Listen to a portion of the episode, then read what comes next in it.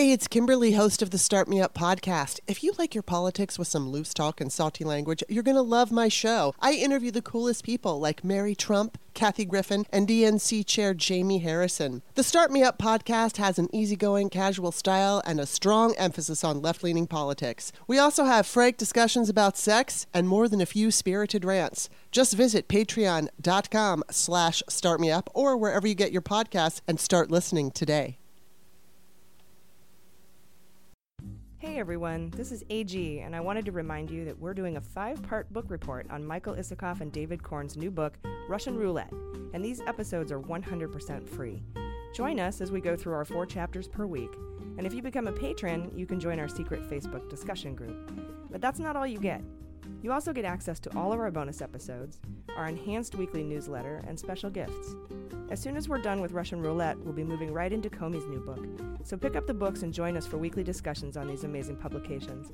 And if you're inclined to contribute, visit MullerSheWrote.com and click subscribe for details on all the benefits you get for as low as $1 a month. Thank you so much for listening. We're glad you're here. They Might Be Giants have been on the road for too long. And They Might Be Giants aren't even sorry. And audiences like the shows too much. And now They Might Be Giants are playing their breakthrough album, Flood. All of it. And they still have time for other songs. They're fooling around. Who can stop They Might Be Giants and their liberal rock agenda? Who? No one. This ad was paid for with somebody else's money.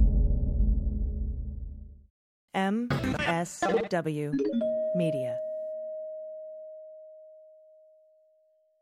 Hi, this is John Cryer, and I am hosting a new 7-part true crime podcast called Lawyers, Guns, and Money that'll challenge everything you think you know about U.S. covert operations and presidential misconduct. From Jack Bryan, the director of American PSYOP, comes the incredible true story of John Mattis, a newly sworn-in Miami public defender in the 1980s who has found himself completely in over his head. I step off the plane, and there is a van with a couple guys with Uzis. And one of them in broken English said, "Welcome to Bogota, John."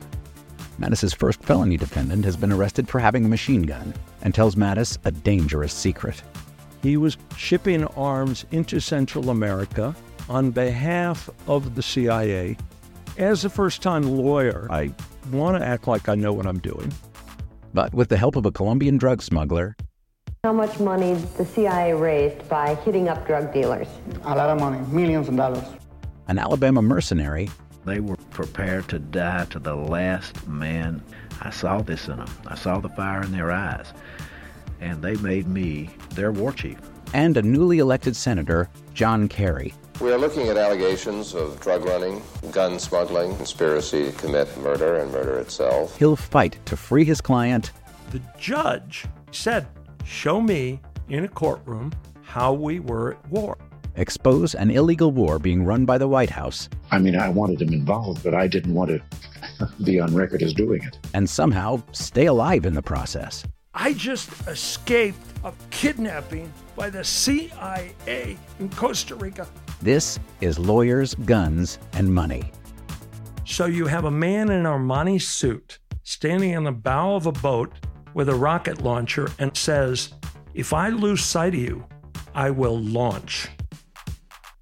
You will be vaporized." Available everywhere starting October 29th, or get it ad-free and early starting October 22nd at lawyersgunsandmoney.supercast.com.